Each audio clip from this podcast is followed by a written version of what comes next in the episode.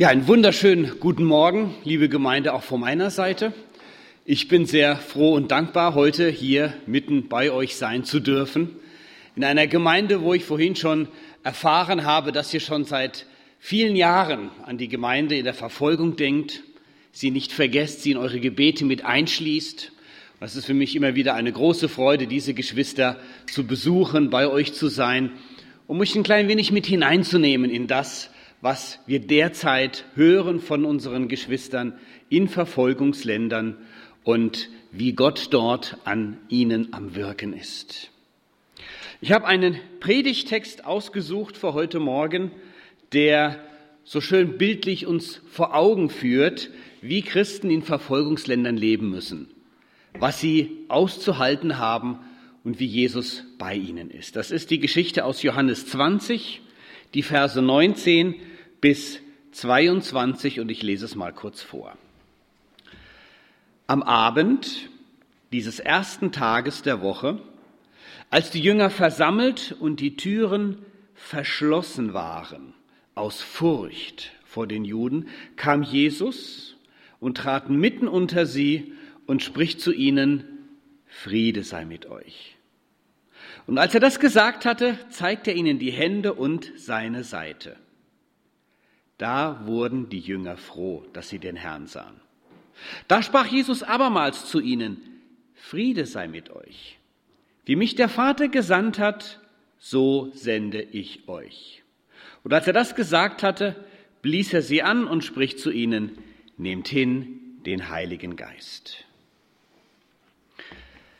Uns wird hier so schön bildlich vor Augen gemalt, wie die Jünger damals zusammengekommen sind und Angst hatten. Und sie hatten ja auch allen Grund dazu, sich zu fürchten. Ihren Meister, den Herrn Jesus, die haben sie gerade eben erst umgebracht. Sie wussten ja nicht, sind sie die Nächsten auf der Liste? Müssen sie auch damit rechnen, ins Gefängnis geworfen zu werden? Sie haben große Sorge, große Angst. Und es heißt hier, die Türen waren fest verschlossen vor Angst. Das waren jetzt keine Open Doors, das waren Closed Doors, verschlossene Türen. Für uns ist das ja ungewöhnlich. Ich nehme an, niemand von uns heute Morgen hier hat jetzt Angst, dass gleich die Tür aufgeht und Leute hereinstürmen und uns irgendwie beim Gottesdienst stören wollen. Wir können frei unseren Glauben bekennen. Gut, wir werden vielleicht mal ausgelacht oder schief angeschaut, wenn wir bekennen, ja, ich glaube an diesen Herrn Jesus. Aber so eine konkrete Verfolgung ist uns fremd. Nicht so in anderen Teilen der Welt. Und wenn ich das so lese hier mit der verschlossenen Tür, dann erinnere ich mich an eine Begebenheit, die wir vor ja, wenigen Monaten erlebt haben in Bhutan, das ist so ein kleines Land zwischen China und Indien. Im Bhutan gibt es einen sehr starken Buddhismus. Jeder Bhutaner muss Buddhist sein, aber es gibt eine kleine Schar von Christen und sie werden sehr hart verfolgt. Und da gab es einen Gottesdienst in einem kleinen Raum. Da waren nicht nur die Türen fest verschlossen, auch alle Fensterläden waren zu. Und in diesem Raum hat man sich nur leise miteinander austauschen können, weil die Brüder immer Angst hatten, wer läuft draußen an der Tür vorbei. Hoffentlich hört niemand, dass wir hier einen christlichen Gottesdienst haben. Und mitten in dieser beklemmenden Angstsituation saßen die Geschwister zusammen und sie haben wirklich ein Risiko auf sich genommen, um gemeinsam Gottesdienst zu feiern. Man, sie hätten ja auch sagen können, ich bleibe zu Hause. Das ist mir zu gefährlich. Aber nein, sie gehen dieses Risiko ein und kommen zusammen, um gemeinsam Gottesdienst zu feiern. So wie hier unsere Geschwister auch, unsere Jünger, sie kommen zusammen, aber einer, und der die Bibel kennt, der weiß das, einer ist nicht dabei. Das ist der Thomas. Wir wissen nicht, warum er nicht dabei ist, aber die Jünger erzählen ihm später, wir haben Jesus gesehen. und der kann das kaum glauben. Der hält das für unrealistisch. Und so sagen unsere Geschwister in der Verfolgung, auch wenn es gefährlich ist, auch wenn wir bedroht werden, wir kommen trotzdem zusammen. Wir wollen diesen Jesus erleben in unserer Mitte. Wir wollen nicht zu Hause sein, wenn Jesus in die Gemeinde kommt und uns begegnet. Und so gehen sie ein hohes Risiko ein, um eben gemeinsam Gottesdienst zu feiern. Ich denke manchmal, diese Freiheit, die wir haben, diese Sicherheit, wir wissen das manchmal gar nicht richtig zu schätzen, was wir da für einen großen Segen haben. Und dort im Bhutan, in diesem kleinen Gottesdienst, gab es eine ganz interessante Situation. Das war das erste Mal, dass ein paar Leute aus Deutschland in diesem Kreis waren. Und die sagten dann, oh, wir sind ganz begeistert, Leute aus Deutschland bei uns zu haben. Erzählt doch mal, wie viele eurer Geschwister sind denn im Gefängnis? Und sie waren dann sehr überrascht, als ihnen gesagt wurde, ja, also wegen des Glaubens ist in Deutschland niemand im Gefängnis. Die Reaktion war eindeutig. Sie haben sich angeschaut, haben überlegt, ja, wie könnt ihr denn dann Christen sein? Jesus sagt doch, haben sie mich verfolgt, so werden sie euch auch verfolgen. Jesus sagt ja nicht, wenn ihr Pech habt und zufällig im Bhutan zur Welt kommt, ja, dann kann es sein, dass ihr verfolgt werdet. Nein, mich haben sie verfolgt und das Gleiche werden sie mit euch auch tun. Also, dass wir hier in Deutschland im Moment keine Verfolgung haben, das ist eigentlich nicht normal.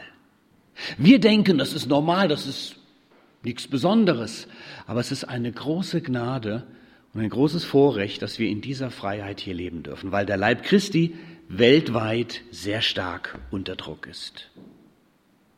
Und übrigens, und ich werde das heute Nachmittag noch ein bisschen erzählen, der Druck steigt. Die Verfolgung nimmt rapide zu. Und jetzt in unserer Geschichte hier passiert etwas Wunderschönes. Jesus selbst tritt mitten unter sie. Leider steht hier nicht drin, wie er das gemacht hat. Die Tür ist ja fest verschlossen. Wir können davon ausgehen, für den Herrn Jesus gibt es keine verschlossenen Türen. Er kann durch Türen durchgehen, wo wir glauben, die sind zu. Wo wir uns nicht vorstellen können, dass Gott da reinkommen kann. Für Gott gibt es keine verschlossenen Türen. Und jetzt stellt euch vor, eben haben sie noch große Angst, überlegen, oh, wie geht das wohl weiter, was wird wohl als nächstes passieren? Und plötzlich ist Jesus da. Und ich finde es so wunderbar, was er für Worte an sie richtet. Er sagt nicht irgendwie, warum seid ihr so ängstlich? Wo ist euer Glaube? Nein, Friede sei mit euch. Friede sei mit euch. Jesus weiß, dass die Jünger große Angst und Sorge haben und er begegnet ihnen mit Frieden. Wisst ihr, es ist keine Schande, Angst zu haben. Es ist keine Sünde, Angst zu haben. Manchmal haben wir Angst. Wir haben es auch vorhin gehört, gerade so, wenn ein Jahr anfängt und so manche Dinge auf uns zukommen, wo wir denken, wow, was wird da wohl passieren, wie wird das Jahr wohl verlaufen, da kann man schon das eine oder andere Mal Angst haben. Wir sind nicht frei davon. Wir haben vielleicht keine Angst vor Verfolgung. Wir haben vielleicht Angst vor Arbeitslosigkeit oder vor irgendeiner Gesund Entschuldigung, gesundheitlichen Katastrophe oder Angst davor, vielleicht in irgendwelche Unfälle verwickelt zu sein. Und inmitten dieser Angst möchte auch Jesus uns begegnen.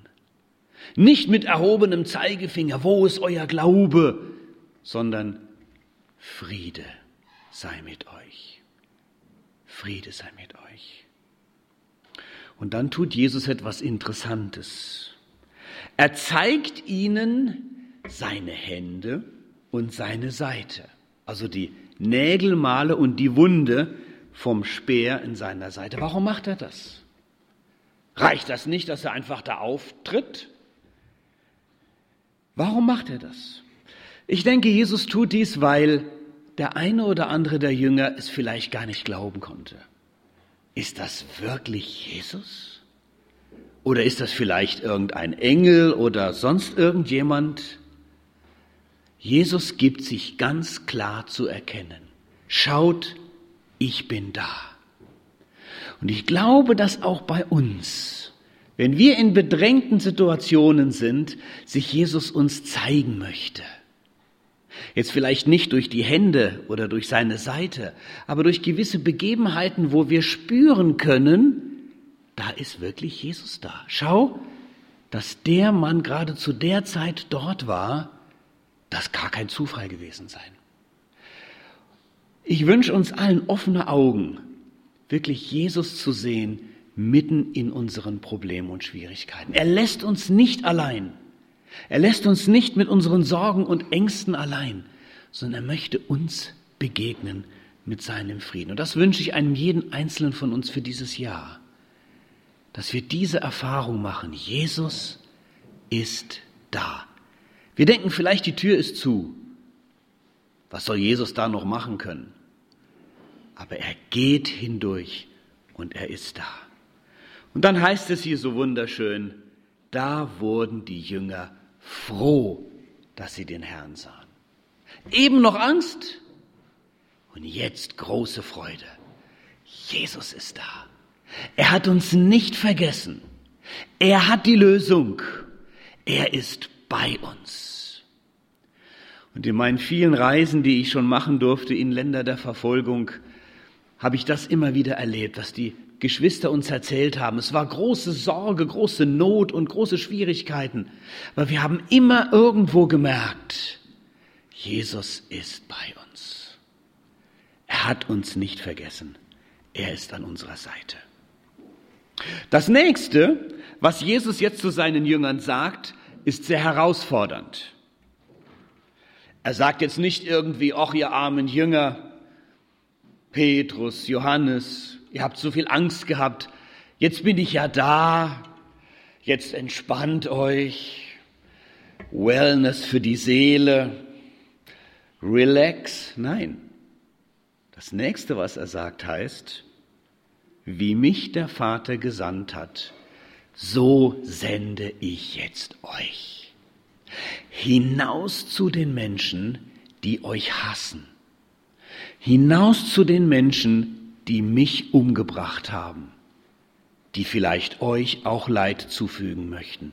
Zu denen sende ich euch. Ihr seid eine gesendete Gemeinde, eine gesandte Gemeinde. Jesus sagt nicht, na Hauptsache, ihr bleibt irgendwo hier sicher in eurem Häuschen und es passiert nichts und wir gucken, dass wir die Erdenzeit überleben und dann sind wir ja im Himmel, sondern er sagt, so, jetzt seid ihr dran. Jetzt dürft ihr raus und jetzt dürft ihr mein Wort weitersagen. Es ist erstaunlich, liebe Freunde, wie missionarisch aktiv die verfolgte Gemeinde ist. Wir denken ja immer, wir müssen für sie beten, dass die Verfolgung aufhört. Oh Herr, mach doch, dass das so schlimme Nordkorea ein Ende hat. Aber das ist gar nicht das Gebetsanliegen unserer Geschwister. Sie sagen uns, bitte betet da für uns, dass wir sehen, wo können wir sein Reich bauen? Wo sind für uns Möglichkeiten, Jesus zu bezeugen, mitten in der Verfolgung? Da möchte ich euch von Michael erzählen. Ich traf Michael mitten im Busch irgendwo in Indonesien.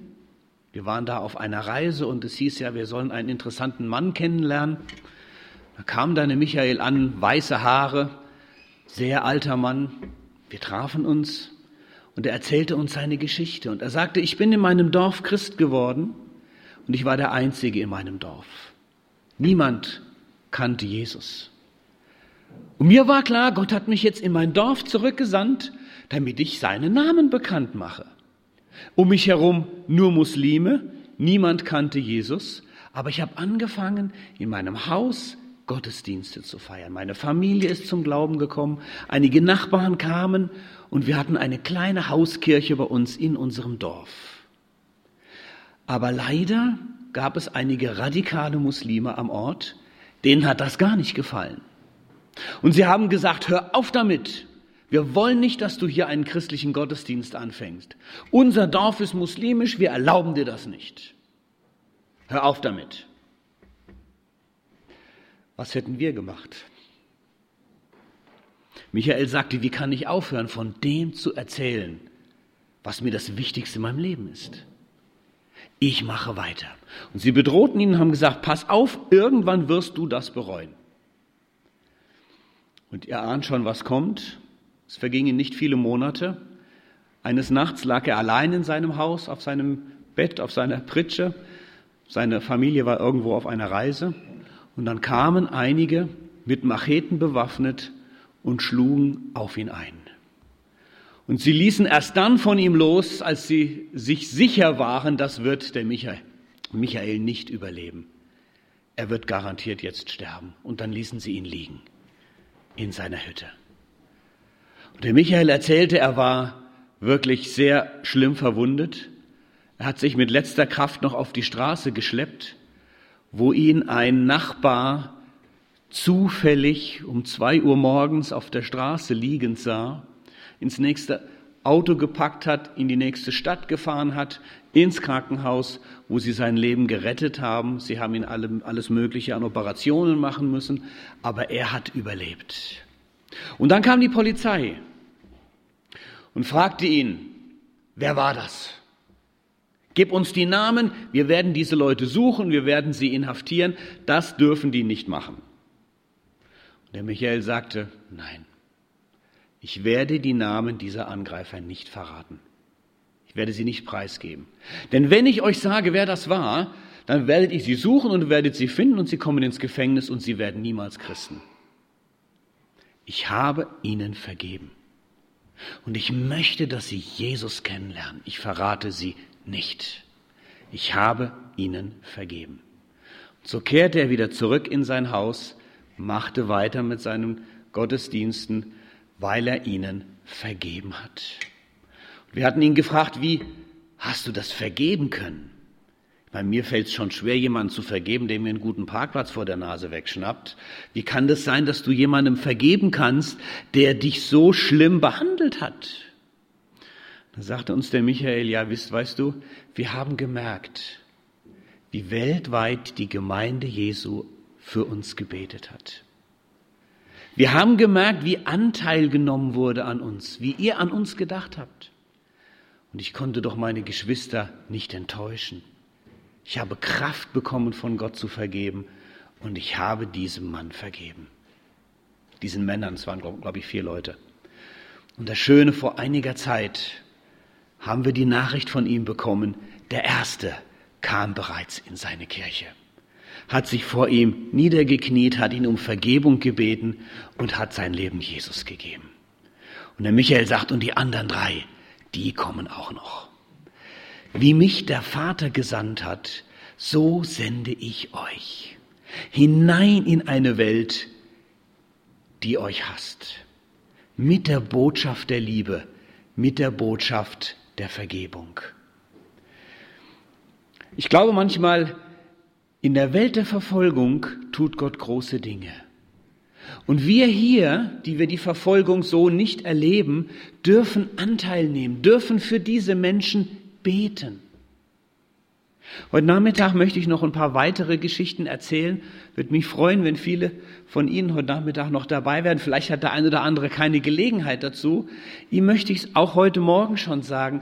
Bitte betet für diese Menschen. Sie bitten uns nicht um Geld. Sie bitten uns auch nicht, hol uns raus aus Indonesien nach Fellberg, sondern sie sagen, bitte betet für uns, dass wir Gottes Kraft haben, dass wir seine Stärke spüren, um weiterzugehen diesen Weg.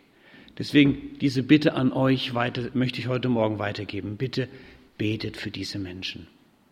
Ich habe unser Gebetsheft mitgebracht. Ich habe vorhin mit Freude gehört, dass es einige von Ihnen schon kennen. Der es noch nicht kennt, nehmt es euch bitte mit. Ihr findet hier in der Mitte einen Gebetskalender mit Gebetsanliegen für jeden Tag. Meine Frau und ich, wir haben uns das zur Gewohnheit gemacht, wir nehmen das immer raus und legen das in unsere Bibel, dann haben wir immer das Ding so als, äh, Lesezeichen und es erinnert uns jeden Tag, hey, wir wollten doch beten für die Geschwister in der Verfolgung. Denn sie spüren unsere Anteilnahme und haben dadurch die Kraft, ihren Weg zu gehen. Also bitte nehmen Sie sich das Heft mit. Das ist das Januarheft. Es kommt jeden Monat aktuell raus mit neuen Gebetsanliegen. Und damit man das jeden Monat kostenlos bekommt, ist hinten so eine Karte drauf, hinten auf dem Heft. Da kann man seine Adresse draufschreiben, das kann man dann abmachen und hinten einwerfen, da ist so ein durchsichtiges Fach. Und dann bekommen Sie jeden Monat so eine kostenlose Erinnerung fürs Gebet. Ich finde das sehr hilfreich. Und manche Geschwister haben mir schon gesagt, ja, du warst bei uns, das war schön, wir haben uns das angehört. Und irgendwann vergessen wir das dann. Da kommt dann der Frühling und die Aussaat und der Sommerurlaub und ja, verfolgt die Christen, ja, da war was, ja.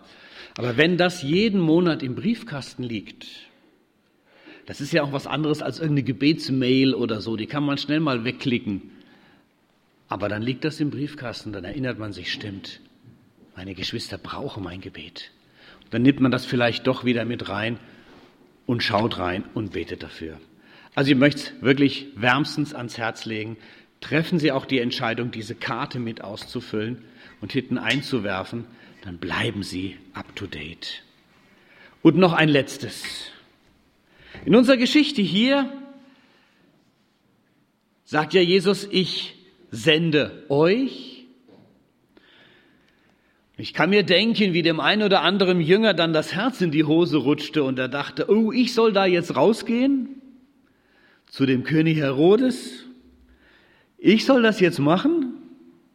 ich kann noch gar nicht reden, ich kann noch gar nicht so tolle Wunder tun wie du, Jesus. Was, was soll ich denn da machen? Wie soll ich? Ich kann das nicht. Und dann passiert das Schöne im Vers 22, da sagt dann Jesus, nehmt hin den Heiligen Geist. Niemand muss in eigener Kraft unterwegs sein auf dieser Erde. In der Kraft des Heiligen Geistes können wir seine Werke vollbringen. Nehmt hin den Heiligen Geist. Und ich glaube, dass dann auch die Ehre Jesus gebührt und nicht dem Michael oder sonst irgendjemandem, weil er durch seinen Geist ihm befähigt hat, das zu tun, was richtig ist. Ich möchte schließen mit einer kleinen Geschichte einer sehr kleinen Frau, Sie war mal in Deutschland vor einigen Jahren, vielleicht hat sie der eine oder andere von Ihnen auch gesehen, ich glaube, sie war auch mal auf Bibel TV, das ist Hee eine Nordkoreanerin, sie ist nur so groß ungefähr. Hee lebte als Christin in Nordkorea, das ist das schlimmste, das schwierigste Land der Christenverfolgung, und sie wurde erwischt. Man hat sie enttarnt als Christin man hat sie ins Gefängnis geworfen, man hat sie verurteilt und sie kam in ein Arbeitslager. Das sind die meiner Meinung nach finstersten Orte, die die Welt zurzeit zu bieten hat, die Arbeitslager in Nordkorea, wo die Leute unter wirklich ganz schlimmen Bedingungen Zwangsarbeit leisten müssen. Viele, viele sterben dort. Und denen, denen es dort am schlechtesten geht, das sind die Christen. Und die Hivu, man kann sich das so richtig vorstellen, sie kommt dann in dieses Arbeitslager und ist am Boden zerstört. Sag Gott, warum hast du nicht aufgepasst? Warum haben die mich entdeckt? Warum hast du die Augen der Polizisten nicht zugehalten? Warum muss mir das jetzt passieren?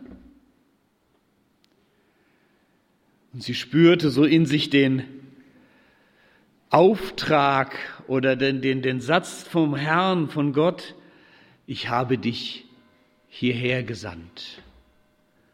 Sie sagte, was soll ich denn hier tun? In diesem Arbeitslager in Nordkorea, was soll ich hier tun? Ich kann mich nicht auf den, auf den Hauptplatz, auf den Appellplatz stellen und von Jesus predigen. Dann werde ich gleich umgebracht. Und Gott erinnerte sie daran, in der Kraft des Heiligen Geistes sind alle Dinge möglich. Und sie sah vor ihrem inneren Auge, sie beschreibt das so schön, sah sie eine Mitgefangene. Und sie spürte den Auftrag, zu dieser Frau hinzugehen und ihr die Botschaft von Jesus zu vermitteln, mitten in diesem furchtbaren Ort.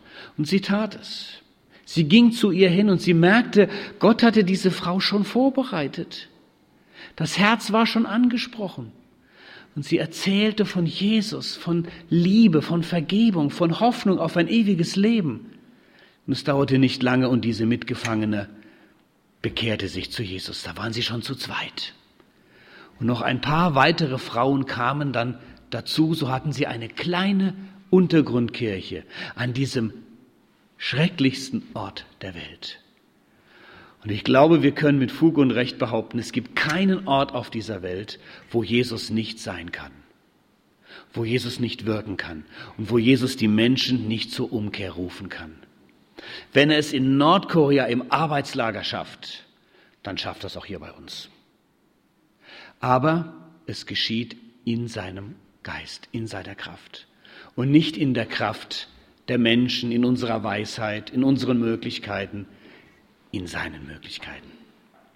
Ich möchte noch beten. Herr Jesus, ich danke dir von Herzen, dass wir heute Morgen uns verbunden fühlen dürfen mit unseren Geschwistern in der Verfolgung. Und ich danke dir, lieber Herr, dass wir wissen dürfen, du hältst sie nicht alleine. Du gehst zu ihnen mit einer Botschaft der Liebe und Vergebung und mit der Botschaft des Friedens. Und wir beten heute Morgen für die, die ganz besonders leiden an diesem Morgen, die vielleicht eine schlimme Nachricht gehört haben, die vielleicht inhaftiert worden sind. Vielleicht sind heute Morgen auch wieder Gottesdienste aufgeflogen. Ich weiß es nicht, Jesus. Wir bitten dich für diese unsere Geschwister. Geh du zu ihnen mit deinem Frieden. Mit einem Frieden, der eben höher ist als unsere menschliche Vernunft. Mit einem Frieden, der sogar den finstersten Ort der Welt hell machen kann. Lass sie spüren, dass du an ihrer Seite bist. Und lass sie auch spüren, Jesus, dass wir an ihrer Seite sind. Dass wir heute Morgen mitleiden. Dass wir ihr Leid mit auf unsere Seelen nehmen. Und sie mit durchtragen durch diese finsteren Zeiten. Und ich bete auch für unser Leben, Jesus, dass du uns mit deinem Frieden begegnest, da wo wir Angst haben, da wo wir Sorge haben. Komm du herein, schenke du uns deinen Frieden und lass uns deine Werke vollbringen, da wo du uns hingestellt hast. Im Namen Jesu. Amen.